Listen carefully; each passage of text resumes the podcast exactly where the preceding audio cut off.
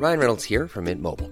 With the price of just about everything going up during inflation, we thought we'd bring our prices down. So to help us, we brought in a reverse auctioneer, which is apparently a thing. Mint Mobile unlimited premium wireless. Ready to get 30, 30, bit to get 30, bit to get 20, 20, 20, bit to get 20, 20, bit to get 15, 15, 15, 15 just 15 bucks a month. So, Give it a try at mintmobile.com slash switch. $45 upfront for three months plus taxes and fees. Promo for new customers for limited time. Unlimited more than 40 gigabytes per month. Slows. Full terms at mintmobile.com.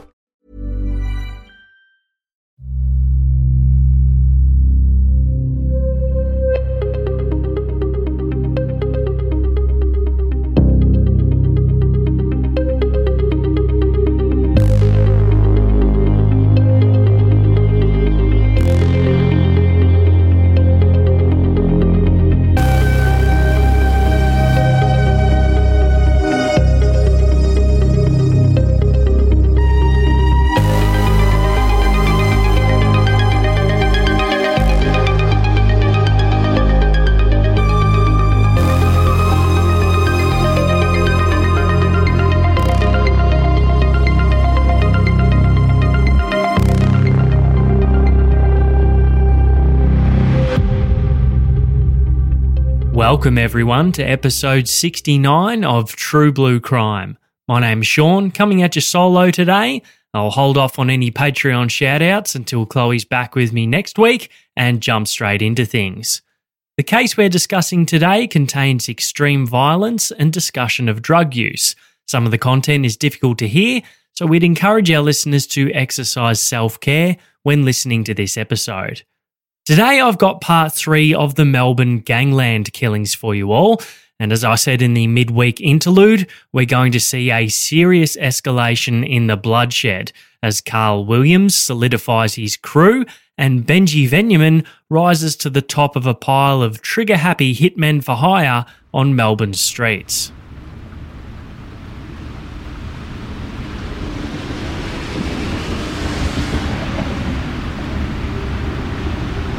28th of December 2002, Keilor, Victoria. Mark Smith had served 13 years for killing a man on a Craigieburn construction site in 1987. That was a long time ago, and he'd done his time. But if the rumours were true, Mark hadn't done all of his killing. Word on the grapevine was Mark had accepted a contract recently from a chubby, bubbly upstart from Melbourne's northwestern suburbs a bloke who was making some serious waves in the drug business, Carl Williams, and the contract he'd accepted was to kill Jason Moran. But now Mark had changed his mind. He wasn't going to go through with it for whatever reason. Jason Moran would live to fight another day. Lucky for Jason, not so much for Mark.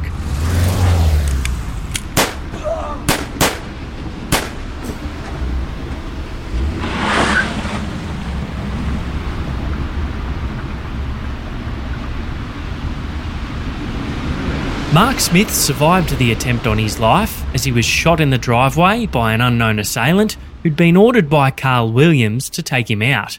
Whether he'd taken money for the job or just indicated a willingness, we don't know. What we do know is that Mark Smith left for Queensland in the time after this. Word had it that Mark Smith wasn't the first bloke to accept the Jason Moran job from Carl. Victor Peirce, the notorious armed robber and accused Wall Street police shooter, was another. Whether there was any truth to that remains to be seen, but the fact was, Victor had been knocked just six months earlier, and Carl Williams had a new attack dog. Andrew Benji Veniamin was now spending the best part of his days with a new best mate, despite him allegedly accepting a contract from Jason through his Carlton crew connection to off Carl. Way Benji told it, he'd gotten his way into the roof cavity of Carl's house one night and was primed to do the job when he heard Roberta singing to their daughter Dakota, putting her to bed. Benji knew then he couldn't kill Carl. Others might think that the lure of easy drug money on offer from the likes of Tony Mokbel, who Benji had recently met, and his friend Carl, spoke louder than Roberta's singing voice. Whatever the case, Benji had his foot in their camp now, and it wouldn't be long until he put his skills to use. Skills he'd been building up since childhood. Andrew Veniamin or Andrew Benjamin, take your pick. Apparently, Benji was legally both names and had identification to back it up. When the cops pulled him over, he was Andy Benjamin. When he was at home playing the good Greek boy, he was Andrew Veniamin. To all others, and especially his criminal associates, he was simply Benji. Born in November of 1975 to parents Apollo and Mariana, Benji was one of three children to the couple. They'd immigrated from Cyprus in 1970, Apollo gaining employment as a welder at the Sunshine Harvester Works.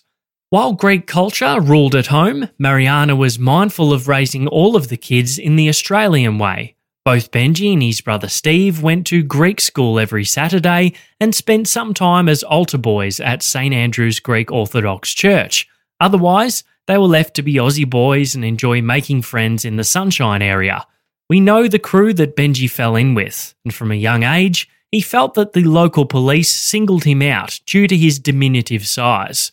Never one to be pushed around, Benji's attitude was cemented at quite a young age. He didn't like the police, and he didn't rat anyone out. He proved that when he and his crew hijacked a truckload of cigarettes one time. Benji, bold as ever, was the only one of the crew to not wear a mask. He was arrested with the cigarettes stored at his home, but refused to cooperate for a reduced sentence, instead, copping a hiding from the police. Benji had taken up boxing by this time and was said to possess a lot of natural talent in the sport. A local boxing trainer, Johnny Sheeder, offered to take Benji under his wing and train him if he left the gangster bullshit at the door. He didn't. Instead, he missed his chance to compete in the flyweight division at the Commonwealth Games serving his time for the cigarette heist with sealed lips instead. It halfway ended his boxing career, but only bolstered his reputation within the criminal underbelly of Sunshine. The knockout blow to Benji's boxing journey came in 1998 when a motorcycle crash left him with a smashed up knee, and he was unable to compete as he'd done before. Andrew the Vice Veniamin was now just Benji, but he had more dash and bravado than blokes twice his size especially when he began taking steroids to bulk up. But he didn't mix that with taking his own product and drinking too much. Benji, like his Sunshine counterparts, had learnt many lessons from Scarface and other similar movies. One he'd taken to heart was not getting high on his own supply. That was for weaklings. He was happy to sell it to others, though. Benji fancied himself a problem solver, even if he was seemingly creating the problems himself half the time. His criminal record into his 20s had racked up a similar number of offences, ranging from possession to assault and arson, robbery, and false imprisonment. Weighing 55 kilos soaking wet, with a cropped head, cascading tribal tattoos down his arms and across his chest, and a pout pasted across his face, Benji couldn't go a week without committing a crime. His violence only escalated into his 20s as he and his pal Dino Dibra began a marijuana cartel of sorts, and Benji moved into car rebirthing with his mentor PK. A disagreement with an associate often led to Benji pulling the trigger. No one disrespected him. Yet he was happy to do so to others, sleeping with whoever he could, no matter what their circumstances.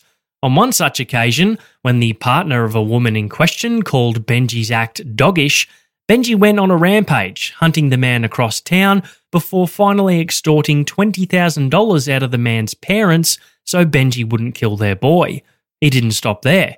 When the family maxed out their mortgage, stumping up the funds to hold him off, Benji shot up their house before finally locating the man and shooting him in the legs and buttocks.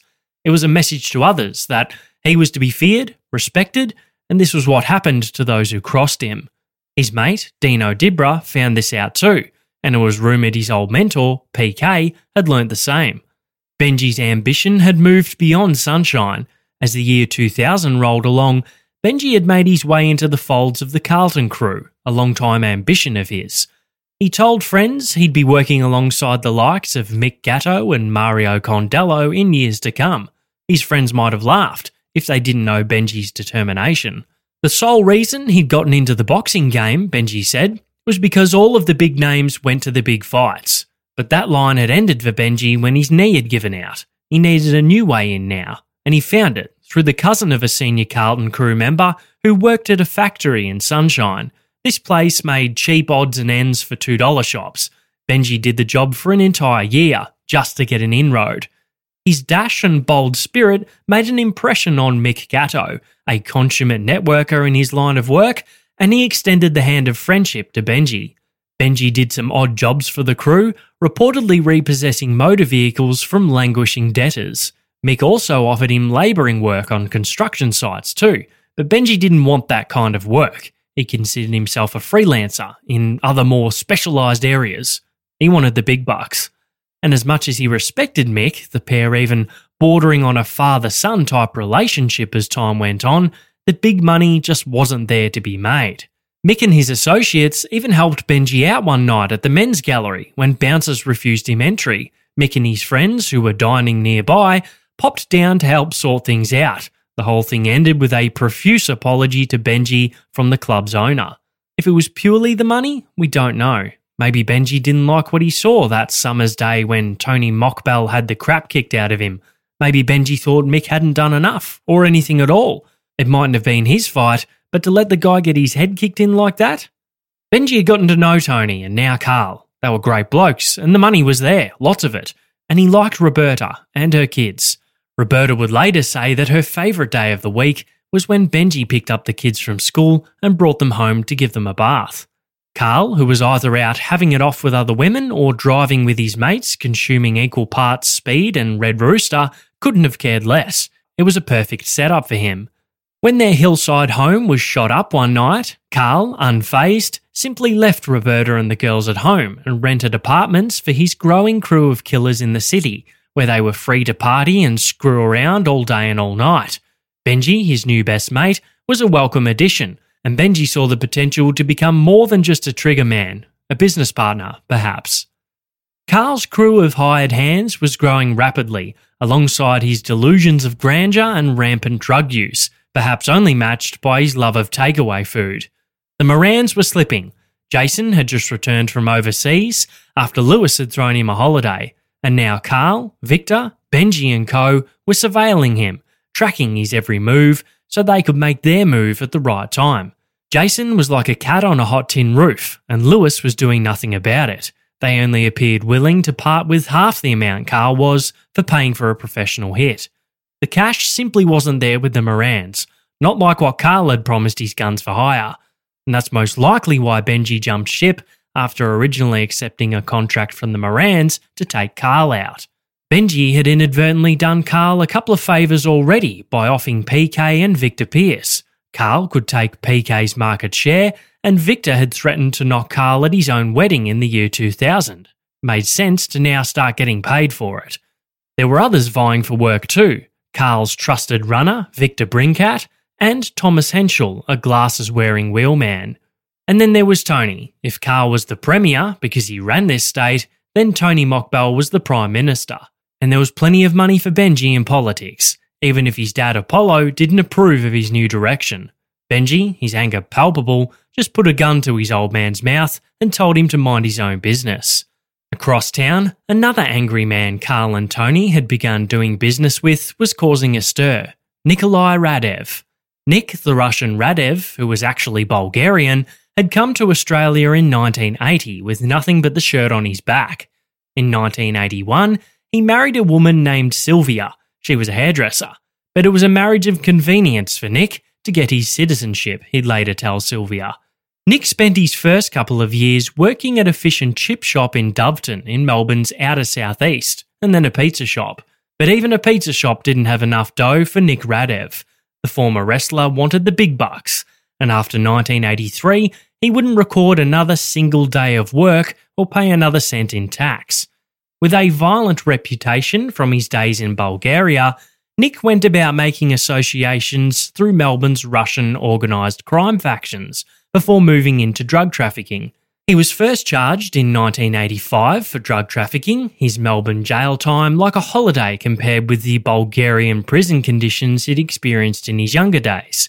A string of offending followed, all interspersed with waves of violence assault, threats to kill, blackmail, extortion, firearms and drug offences, armed robbery you name it, Nikolai Radev had done it. Into the 90s, Nick began trafficking heroin as it experienced somewhat of a boom. As his expensive tastes grew, so did his quench for more money and violence. He tortured an associate one time for a cut of his earnings, causing him to flee Australia for his native Turkey, fearing for his life. He also raped a rival one time in front of his wife and child as a pure thrill and power move.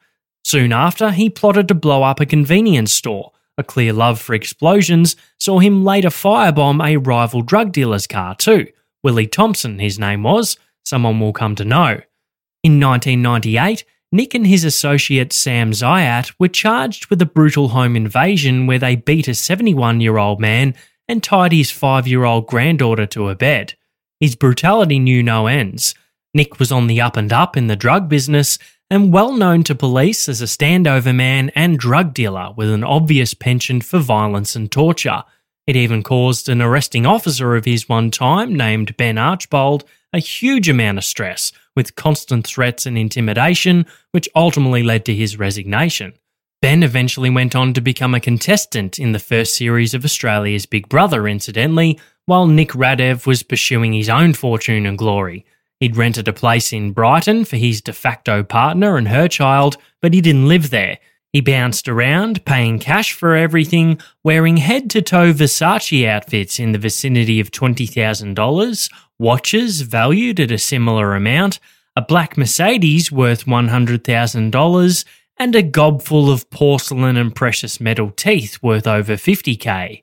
Into the early 2000s, and Nick Radev had graduated from small time and dangerous to mid level and feared, and he wanted more. He seemed untouchable these days, being connected to a string of murders where several victims died of heroin hotshots. No charges ever stuck, of course. He'd hired Muscle now, a former kickboxer, was his bodyguard, and he'd risen to the top of a drug syndicate, small time dealers who worked in league with one another, sharing cooks, suppliers, and resources. But it wasn't enough for Nick. He'd recently been doing business with Tony Mokbel and Carl Williams, using them as suppliers. But recently, some of the product hadn't been up to scratch, far as Nick could tell. The speed Carl's cook had been producing had clearly been cut with something. Caffeine was his best guess, Nick wanted to meet the cook and discuss the issues, come to an understanding. At least that's what he told Carl, Tony, and George Williams. Their cook, also named George, George Peters, would be made available to discuss the matter. They'd clear the air, no worries, and a meeting was scheduled. But clearing the air wasn't Nikolai Radev's intention. His end game was to abduct George Peters and take him to a remote farm and force him to produce speed and ecstasy for him 24 hours a day, 7 days a week. It was a bold plan that left Nick Radev short sighted. Carl and Co. had plans of their own. Nikolai Radev got word the meeting was on at the Middle Brighton Baths Cafe. Carl, George, and allegedly Tony Mokbel were all there and met with Nick to discuss his grievances. From here, they'd all go down to Queen Street, Coburg, where they'd meet Peters to chat about the product quality. Nick arrived in Queen Street as discussed and was walking across the road when he decided to double back and grab a cigar from his Mercedes convertible. He spoke with a couple of colleagues who'd travelled with him in their own car in a convoy of sorts before a small red Holden Vectra rounded the corner. His colleagues, his car, his clothes, and his money were no use as the Vectra pulled up and the occupants unloaded a flurry of gunshots into Nikolai Radev. Riddled with bullets from head to toe, he died there in the street next to the car he'd paid cash for. His friends, later named as Damien Kosu and Alfonso Traglia, were unable to identify the gunman. His business associates, being Carl, George, and possibly Tony, were also unable to help police, nor was Benji Veniamin, who'd seemingly been on the Williams payroll of late. For the time being, it was a mystery who'd offed the violent Bulgarian drug lord, but over time, a possible truth would surface, and like many of Carl's plans, it centered on him paying for a result. It was alleged that Carl had learned of Nick Radev's speed cook kidnapping plan in the time prior to setting up this meeting, and he learnt this by networking with the Bulgarian's friends, and later allegedly paying one or more of them $50,000 to switch allegiances. Nick had been warned that there was a target on his back, but he thought he was bulletproof and that his pals wouldn't deceive him. He was wrong. The runner, Victor Brincat, and Benji Veniamin were later named as the gunman and driver respectively, the red Holden Vectra said to be very similar to the car owned by George Williams at this time, but no charges were ever laid. It was the first move in a brutal hostile takeover the Williams syndicate had launched. Nikolai Radev's house was combed through for cash by his friends and associates in the time after this, many feeling owed a share of his profits. He had enough left, though, to be buried in a $35,000 gold plated coffin, which took 12 pallbearers to lift. Carl wasn't sure what he liked more the coffin or the money he stood to make with yet another rival and threat out of the way.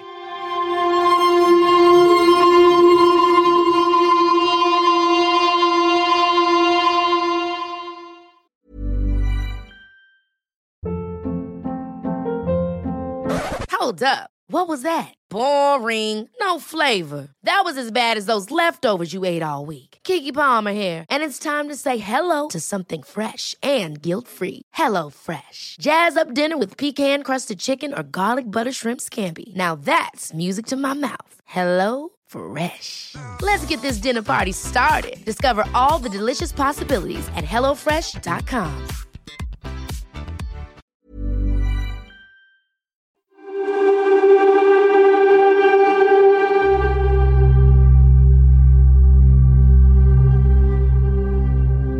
By early 2003, Jason Moran had returned to his home in Ascot Vale, having bummed around London for the best part of nine months. The holiday was courtesy of his father, Lewis, for the time he'd recently served, but it looked more like a way for him to stay alive just a little while longer. Jason was living on memories, those of his brother and those of his father from days gone by. Maybe he'd organised for the Dibra killing to avenge Mark, but they all knew that wasn't the case now. It was Carl, and Lewis either didn't care or was too cheap to pay for it again.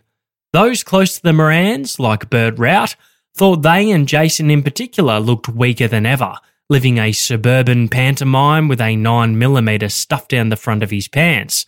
Jason was doing school drop offs, trading verbal barbs with Roberta, who'd taken to laying her hands on Trisha Moran recently.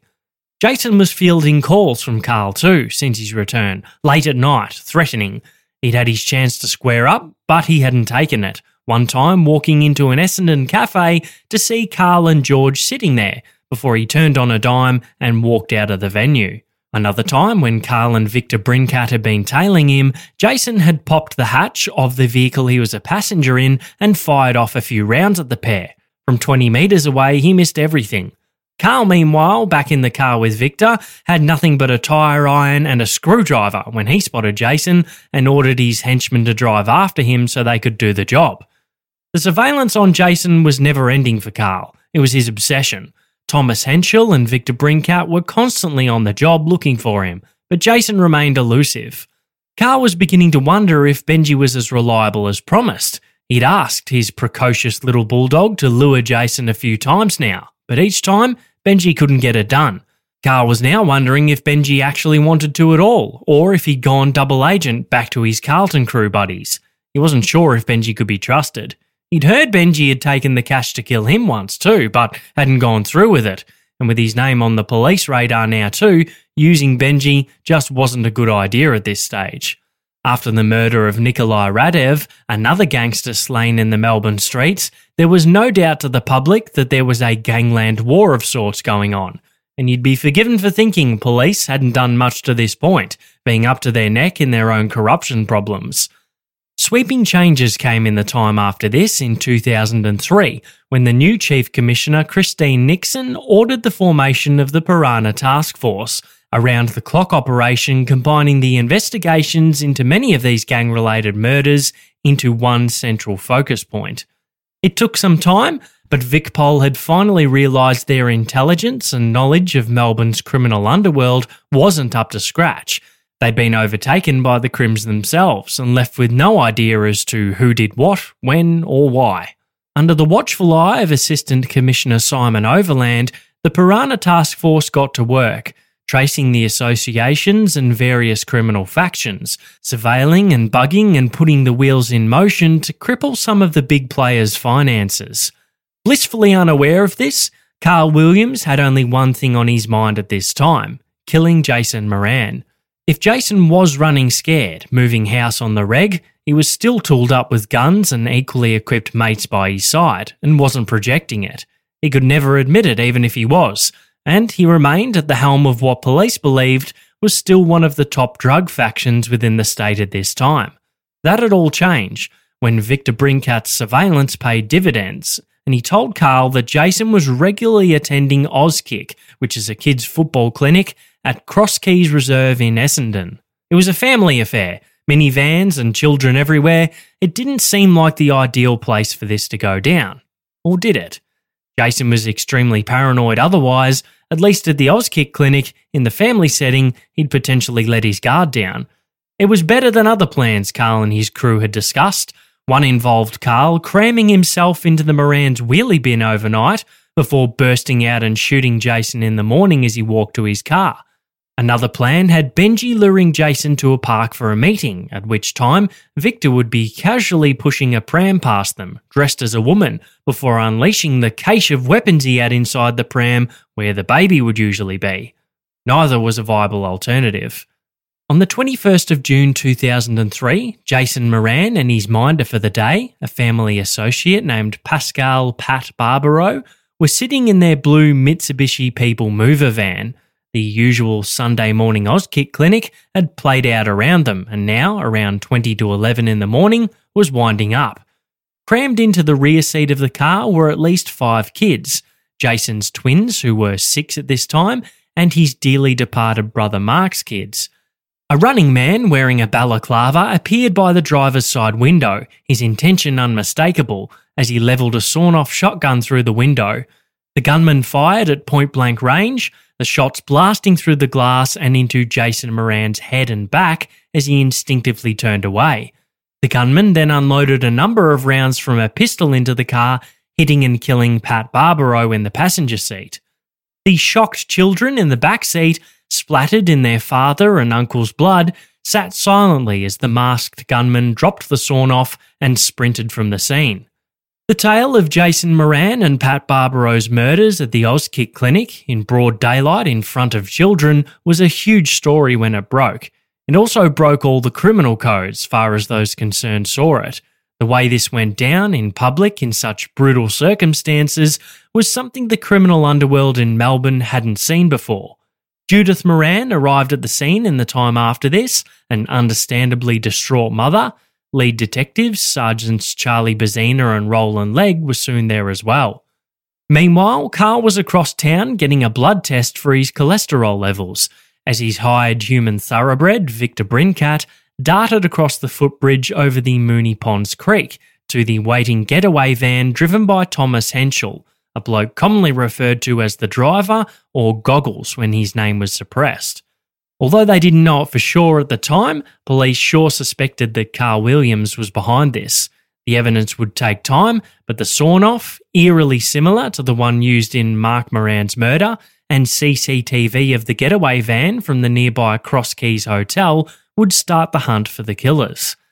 The Williams clan decided to celebrate in the time after this, Carl heading to his mum and dad's to pop some champagne before the entire crew went to the Flower Drum restaurant that night, drinking themselves legless and toasting to Jason's departure. Meanwhile, the Morans had lost another son, more kids had lost their father and a wife, her husband. Not that Jason Moran displayed any inkling of potentially changing his ways, his life and actions to this point had never looked like going in a different direction. Still, the shocking reality of it all was just that. Jason was buried at the same church as his pal Alphonse Gangitano in the days after his death. But for Carl Williams, the end of Jason Moran was just the beginning. What had originally been a vendetta against two brothers for shooting him had turned into something else. There was a chance to control all the action now. He and his crew were flying on their own gear and the proceeds from selling it, leaving Roberta and the kids at home he and Benji got a secure apartment in the city and enjoyed the fruits of their labour night after night. He benched Victor Brincat and Thomas Hentschel for the next job when Victor bumped into Carl and Benji at a South Melbourne nightclub. Benji leaned in and whispered to his co trigger man that they needed help on their next job. Victor said they were mad, it was too close to their last job only weeks earlier. So it was Benji who took up the contract solo. Willie Thompson and Michael Marshall were mates, both former kickboxers and bouncers, but the pair weren't well known to those who didn't frequent the nightclub scene. Willie sold lollipop vending machines to nightclubs nowadays, and Michael, or Mick as he was known, sold hot dogs from a van on dark nights around the clubs. Business had gone well for the pair. Mick had a two story home on the corner of Williams Road and Joy Street in South Yarra, and Willie was a partner in a local business worth 150,000 and had near quarter of a mil sitting in a Greek bank account. Not bad for a hot dog vendor and a lollipop vendor. Clearly, they had other business interests, and that lay in a common speed cook named Murray, who the pair shared quite amicably. The proceeds of their dealings saw Mick and Willie living lifestyles that seemed beyond their means. Willie's Honda S2000 sports car, worth over $80,000, was evidence of that. Until early 2003, the pair had always gotten along well in the business sense. That was until Willie went to purchase some chemicals from some associates in Sydney. $400,000 he'd gone up there with, of both his and Mick's money, and returned with nothing no money and no chemicals. Willie said he'd been ripped off, but Mick didn't believe his old mate, and a rift formed between the pair. Willie's friendship with another drug dealer, however, was seemingly blossoming. Carl Williams had ordered two 25 kilogram drums of pseudoephedrine from Willie off the back of their recent bonding. Willie, who'd once been an associate of the Moran family and potentially Nick Radev, had recently been feeding information back to Carl on Jason's whereabouts. The pair were doing business now, and presumably Willie had backed the right horse. But to Carl, Willie was a loose end. He suspected Willie had been passing back false information and perhaps trying to line Carl up for the Morans instead. He couldn't be trusted, and he had assets that Carl wanted. On the 21st of July 2003, Willie, who was 39 at this time and living in Port Melbourne, regularly trained at Extreme Jiu Jitsu and grappling on Warrigal Road in Chadstone. He left the gym one evening around 9:30 p.m., said goodbye to a training partner, then walked to his car and got behind the wheel. Across the road in the car park of a Red Rooster, two men in a stolen Ford sedan crept across Warrigal Road and boxed Willie in, blocking his exit with a T-bone maneuver. Both of the men got out and fired handguns at Willie, a volley of bullets smashing through the glass and killing him.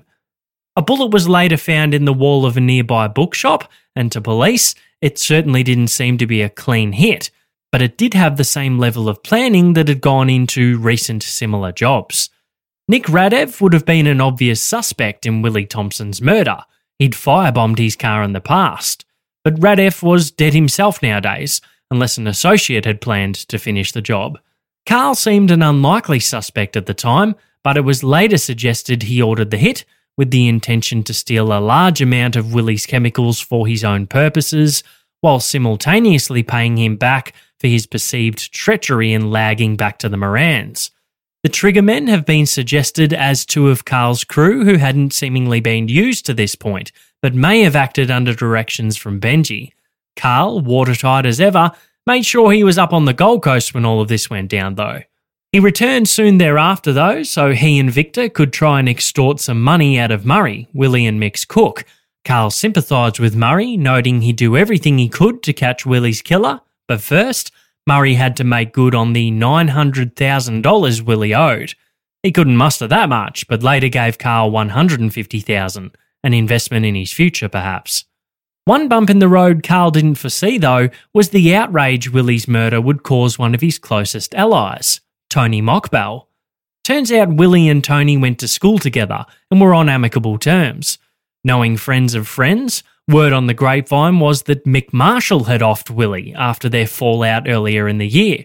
Carl and Benji were quick to spread this rumour, and when Carl and Victor met with Tony at a Red Rooster in Brunswick sometime after this, Tony was livid. He wanted Mick Marshall on a silver platter, it was alleged, and he offered Carl $300,000 to get it done. It was big money, if it's true, and to Carl, murder was just another income stream now. He could easily organise it and not get his own hands dirty. Victor, however, was perplexed at the situation as they sat there chowing down a few pineapple fritters. Carl had organised the Willie Thompson hit, but Tony didn't seem to know that. He was convinced, as the rumour had it, that Mick Marshall had done it. Those who knew Mick Marshall might have thought it odd, as Mick was no killer, but that didn't deter Tony, who, it was later alleged, though never proven, offered a contract to Carl to get rid of his mate's killer. Victor, who still hadn't been paid for the Jason Moran job, was getting a little testy. He'd had the world promised to him and was getting drip fed bits and pieces. Carl had set him up in a lavish apartment, but then he got an eviction notice. Carl then gave him 50k, which Victor promptly punted away. Then there was the promise of a new flat in a property development Carl had going in Frankston. The way Carl saw it, he needed to keep Victor sweet so he wouldn't renege on the new Marshall job and rat him out on the Willie Thompson hit. Victor had a place, some cash, and was seeing Roberta's sister Michelle now too, so he was sweet for now. Meanwhile, Carl and Benji had other matters to attend to. A blast from Benji's past, soon to be in his present once again. Mark Mallia was devastated when his friend, Nikolai Radev, had been gunned down on Queen Street, Coburg earlier in April of 2003. Now it was August. Mark was still trying to find out who killed his friend. The former Sunshine Boy had branched out in a different direction, like all his school buddies had. Two were now dead Dino, who'd always been a nut, and PK, who they'd all looked up to once. Johnny was nowhere to be found these days, but Benji, he'd moved on from the Carlton crew and was spending his days and nights with Carl Williams and co, and the word on the street was they'd done Nick. Mark was furious, but also hyper aware, wisely heading north to Queensland for a while after his friend's passing. Upon his return, Carl caught wind that the former Sunshine Boy was angry at him and Benji and wanted his revenge. An initially reluctant Mark Mallia noted that it was best they didn't meet when Carl first made contact. If he saw no one and no one saw him, no one would get hurt. Carl, ever the friendly salesman, expressed his condolences and sympathies to Mark, assuring him that he and Benji had nothing to do with Nick's murder. They were similarly outraged and wanted his killers found and dealt with. Mark agreed to meet the pair at a seafood restaurant at Southgate, somewhere very public, and no one else was to come. Carl and Benji employed a good cop, bad cop routine, with Carl playing the reassuring and friendly guy who had no beef with Mark, but his former childhood pal Benji went the other way, delivering a menacing whisper to Mark across the table that if they heard he was blaming them for the Bulgarians' murder again, he'd kill the entire Mallia family. The threat was enough to bring Mark to tears, but he wasn't silly. He'd brought a few heavies to sit off from the meeting, something they'd all agreed not to do. Mark tried to keep the peace, saying he just wanted to know who did Nick and why. Carl diffused the tension again, saying they were all sweet and would work together to find the killers. Benji, meanwhile, maintained his petulant, threatening scowl from across the table. In the time after this, when the rumours persisted that Mark Mallia was still shopping for a shooter to get Carl and Benji, Carl clicked his fingers, doing what he did best organising and manipulating with money, or at least the promise of it. As he'd supposedly done with Nick Radev, Carl was again alleged to have paid one of Mark Mallia's associates $50,000 to lure him to a property in Lalor. Here, a group of seven men, led by an exuberant Benji Veniamin, tortured Mark Mallia potentially with a soldering iron and other instruments. They wanted his money, his chemicals, and the details of any debts his dealers owed him, along with any information on Nick Radev's leftovers, be it cash, drugs, or chemicals too. Mark Mallia told them all he could. How much that was, we can't be sure, but we know the men then choked him to death with a length of rope. They then shoved Mark's body into a wheelie bin, doused it with petrol before setting it alight. They dumped the wheelie bin in a drain in West Sunshine, where crews were later called to find Mark's charred remains. Relatives later identified Mark Mallia by a distinctive tattoo that was just visible on his torso. Carl was surprised at how Benji chose to kill his old school pal. It was particularly callous. Still, Carl was able to put it behind him, knowing that retribution for Nick Radev's death was now in his rearview. Another loose end remained, however and a profitable one at that. Carl had Victor Brincat and Thomas Hentschel surveil Mick Marshall for around one month. They learned his comings and goings, his routine, his life, all surrounding his home in South Yarra. Unbeknownst to him, Mick had made some enemies, enemies who thought he'd done something he hadn't, and others who knew that very fact and wanted it kept quiet. On the 25th of October 2003, Carl, Victor Brincat, and Thomas Hentschel met to discuss the viability of the job. Hentschel had a problem. In the white van they'd been using, the same one they'd used in Jason Moran's murder, he'd found something. It was behind the brake light, and he'd ripped it out upon noticing it was a bug, a tracker, or listening device for sure. Carl, high in his own fumes, and Victor, keen for his next wad of $50,000 cash, was still keen to proceed. Hentschel, not so much, but he was outvoted. The job went ahead. Carl and Brincat thought Hentschel had simply gone cold, not that the police were actually onto them. They certainly hadn't been to this point, so what was different now? Task Force Piranha, for one, was different now. The newly established task force had, for the first time, caught up to the criminals and gotten ahead they'd managed to find the source of the Williams crew's clean getaway cars, a rebirthing workshop run by a backyard mechanic who Hentschel knew, and they'd bugged a number of these cars. Police had been surveilling both Brincat and Hentschel as long as they'd been tailing Mick Marshall, not at a street level, but certainly via listening devices and GPS trackers. And on this day in October, police knew something was on. They just didn't know what, or potentially who and they wouldn't find out in enough time to stop it. At 6:25 p.m., Mick Marshall arrived home in Joy Street, South Yarra, having just been to the bakery to buy some bread rolls, stock for his evening's work on the hot dog stand. Inside his Toyota Hilux was his 5-year-old son. As Mick stood beside his car, a balaclava wearing runner pulled up behind him and fired a shot. It missed. Mick lunged at the gunman, who'd actually fallen over on the wet, slippery road with the recoil from the first missed shot. But even on his backside, he was too fast. A further three shots struck Mick Marshall, and the gunman, sprayed in his victim's blood, ran back to the getaway vehicle. Mick's terrified son ran to his front gate, screaming for help as his dad lay motionless in the street. His mother came out seconds later, having heard what she thought to be a car backfiring moments earlier. She saw Mick lying face down on the road and ran over to him. He passed away around three hours later in the hospital. Victor rang Carl when the job was done using the not so clever code phrase, that horse has just been scratched. Carl grunted in acknowledgement, neither of them realising that all of the horse races had actually concluded that day.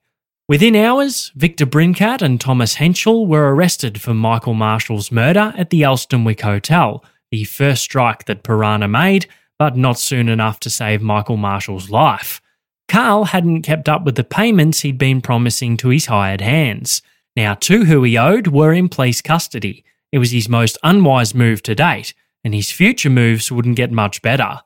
While speaking with Victor Brincat over the phone in Barwon Prison some weeks later, Carl was recorded making threats against a Piranha Task Force member's girlfriend, this task force member was Detective Sergeant Stuart Bateson, who in part served as inspiration for Rodger Corser's fictional Steve Owen in the dramatised Underbelly series.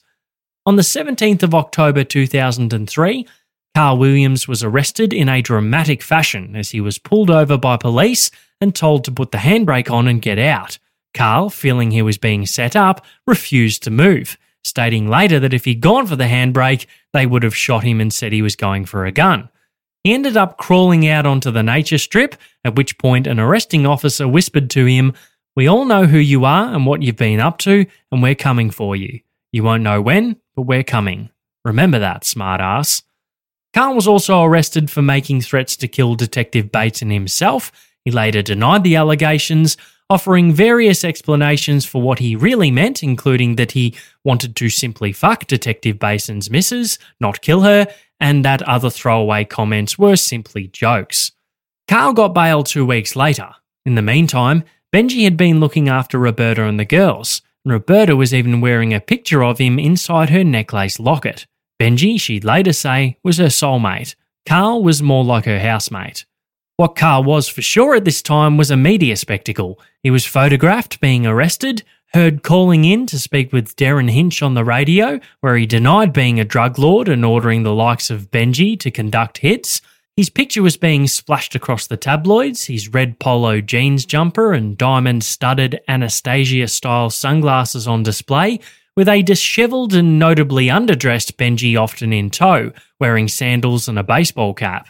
In the face of the media frenzy, where it was apparent the number of his associates who'd been gunned down in the past 12 months was improbably coincidental, Carl fobbed comments off with flippant replies and a cheeky smile. But one thing was for sure despite the Christmas season fast approaching, 2003 wasn't done for Carl Williams.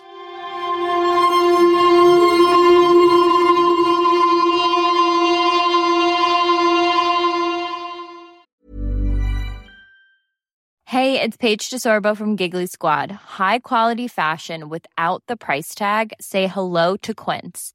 I'm snagging high-end essentials like cozy cashmere sweaters, sleek leather jackets, fine jewelry, and so much more. With Quince being 50 to 80% less than similar brands. And they partner with factories that prioritize safe, ethical, and responsible manufacturing. I love that. Luxury quality within reach. Go to quince.com slash style to get free shipping and 365 day returns on your next order. Quince.com slash style.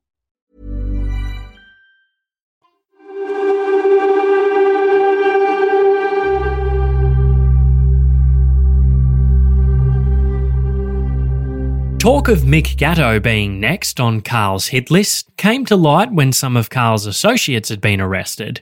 Benji, police were told, had plans to knock both Mick and Lewis Moran. The Carlton crew, in particular Mick Gatto and Mario Condello, didn't consider this their war. Mick didn't dabble in the drug trade, it wasn't for him, and the way he saw it, Carl had a right to retaliate for what had been done to him, eye for an eye type of thing. Not that he or Mario were okay with their friend, Lewis, having both of his sons killed. That was a tragedy, obviously, but this wasn't their war, and it wasn't Graham Kinniburgh's either. Still, they had to have felt like their hands were being forced in some part, especially in Graham's case. His past with the Morans and his pal Lewis in particular wasn't worth nothing. Everyone was upset at what had gone down, and possibly that Benji, who Mick had brought into the fold, was now running with the other side, being Carl's number one attack dog. Lewis Moran, whether incapable, unwilling, ignorant, or potentially a combination of all three, hadn't done anything in retaliation for Jason's murder. Now he and associate Bert Rout had been arrested for drugs charges, a small trafficking offence. Lewis was behind bars and somewhat safe for now. Task Force Piranha had another operation on their agenda now Operation Gatto. They now wanted Mick behind bars, apparently for his own good. But being a bit more savvy than the likes of Lewis, who was still getting pinched on minor drugs charges, Piranha had to dig deep to get something on Mick. Always affable, Mick let police do their job when they arrived with search warrants in hand. He simply asked for half an hour to get dressed and have a coffee before the search began, under observation, of course.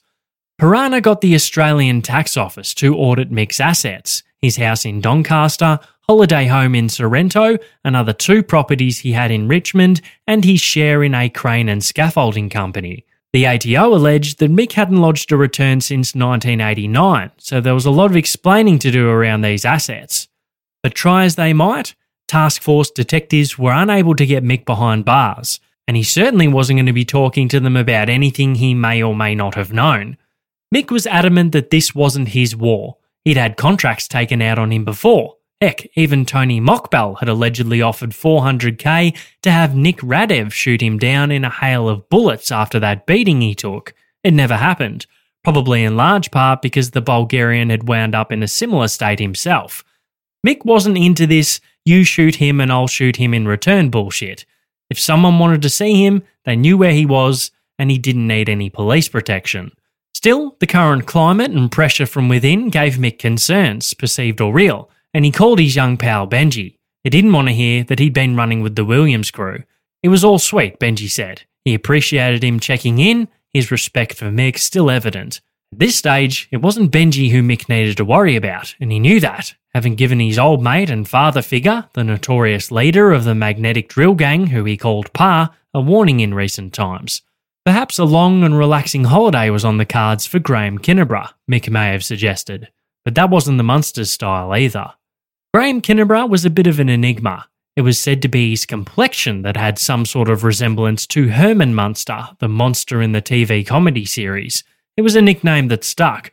No one really knew how he'd procured his wealth. He certainly didn't flaunt it. Graham dressed like a grandpa, wearing jeans, polos, and simple jackets but he sure had some cash behind him. He lived in Belmont Avenue in Kew, an affluent suburb in Melbourne's inner east, surrounded by neighbours who were doctors, lawyers, and stockbrokers. But he kept it low key, driving an old Ford Falcon and dressing like he was going to bingo instead of La Porcella or the Flower Drum. He was happy to splash a bit of cash at his favourite restaurants though. Graham was a regular at the Flower Drum, once commenting that he'd spent around 50 grand on fried rice in his lifetime. It was rumoured he even had a stake in the place. While he claimed to still be a rigger, a dock worker, and certainly appeared that way, it was the widely held belief that the unassuming old timer had been one of the country's best safecrackers back in his younger days. Graham's earlier criminal record had charges for dishonesty, bribery, possession of firearms, resisting arrest, and assaulting police. But these were just the things he'd been caught for. Question was, what had he gotten away with? Described as a perfectionist when it came to carrying out his crimes, the Munster was alleged to have honed his safe-cracking skills in warehouses in Melbourne prior to the time of the magnetic drill gang spree, and it was also alleged he'd shot another well-known thief named Steve Sellers after a job, when Sellers tried to claim a slice of the pie that Graham obviously thought he wasn't entitled to. Police had Graham pegged as not only the mastermind of the magnetic drill gang, but for a couple of other notable thefts and crimes too. One was a gold bullion snatch in Queensland, another was one he actually got charged for, which was receiving stolen property. But the kicker here was this property was stolen from the home of Lindsay Fox. It was Mrs. Fox's pendant, quite a rare one, reports detailed. When police raided Graham's home at one stage, they found the pendant amongst a small amount of cash. But Graham, cunning as ever, actually had another identical pendant made in Hong Kong when this happened, in order to raise doubt about the unique and rare nature of Mrs. Fox's item, and this enabled him to beat the theft charge. Graham was also linked to a $225 million hash importation with the so called grandfather mob and a cannabis resin importation, both charges and theories that wouldn't stick. But despite Graham wanting to stay out of the limelight, he'd end up getting dragged into it amidst the Melbourne gangland wars. And this was due to some of the friendships he'd made with some younger, hotter headed individuals. Graham had been implicated in the 1998 murder of Alphonse Gangitano. No charges had been laid, but he'd been directly linked in a subsequent coronial inquest. Neighbours found the media attention Graham received since Gangitano's death hard to reconcile with the old bloke who walked his fluffy white dog around. In retirement, he still fenced some stolen goods, but had mostly set up his kids with properties and spent the rest of his money on food, drink, and travel. The spotlight bothered Graham Kinniburgh, and he just wanted to fade back into the shadows of his semi retirement in his comfy suburban home. Paranoia, however, had set in, as it inevitably does with most who move in these circles. Graham was worried enough to begin carrying a pistol again, something he hadn't done since his younger days, but he still parked in his driveway and close to the street, not behind closed gates or in his garage, and his security camera setup had packed it in 12 months earlier. He hadn't bothered to get it fixed. Sometime after midnight on the 13th of December 2013, the Munster arrived home from a hearty dinner. He'd stopped to pick up a few groceries on the way. Parking his old Ford sedan in his driveway, Graham took a few steps while carrying his bag of groceries before a gunman opened fire on him from the shadows. Graham managed to get his own gun out and return fire with one shot, which lodged in the carport across the road. But by the time paramedics arrived at 12:07 a.m., Graham Kinniburgh was dead. News of his death shocked both family and friends, who'd held the wise old timer in high regard and mourned his loss. In the end, it was his friendship with the Morans that was said to be the reason for his murder. Carl was understandably the prime suspect as the organiser of the Munsters hit, while the Victor Brincat behind bars, that left Benji as his number one gun. And Benji's alibi and his mobile phone pings had him near Taylor's Lakes at the time of the Munsters shooting, way across town. So if Carl had organised it, he'd used someone new. But not for surveillance. We'd later learn that Victor Brincat had been carrying out surveillance on Graham Kinniburgh since mid 2003. They knew all of his movements and that he came home on Fridays around midnight like clockwork. Once the groundwork had been done, Carl contracted two guys, Stephen Aisling and Terence Blewett, to conduct the hit, giving them a down payment of 20k, a pair of handguns, and two kilos of speed. A witness later told police that Carl had given the go ahead on the Munster upon hearing that Lewis was locked up. Graham Kinniburgh, according to Carl, was the next best thing. Stephen Aisling was later charged and convicted of Graham Kinniburgh's murder in 2015, and Terence Blewett went missing long before this. His remains later discovered buried in a Thomastown junkyard, owned allegedly by a Carlton crew associate. But back in the present time, Carl and Benji denied having any knowledge of what happened to Graham Kinniburgh. They didn't even know the bloke and had no reason to knock him. At Piranha HQ, the list of bodies was growing, and their intel suggested more would be on the way. At Carlton HQ, the list of suspects for Graham's murder was only short. Carl and Benji were right at the top, and as a result, a previously amiable father and son type relationship between Mick Gatto and Andrew Veniamin would be put to the test, as Mick asked for a meeting with his little bloke and Carl to clear the air. This wasn't meant to be Mick's fight, but now someone had made it personal. And it's at this meeting in Crown Casino, early 2004, where we'll resume next week in part 4 of the Melbourne Gangland killings.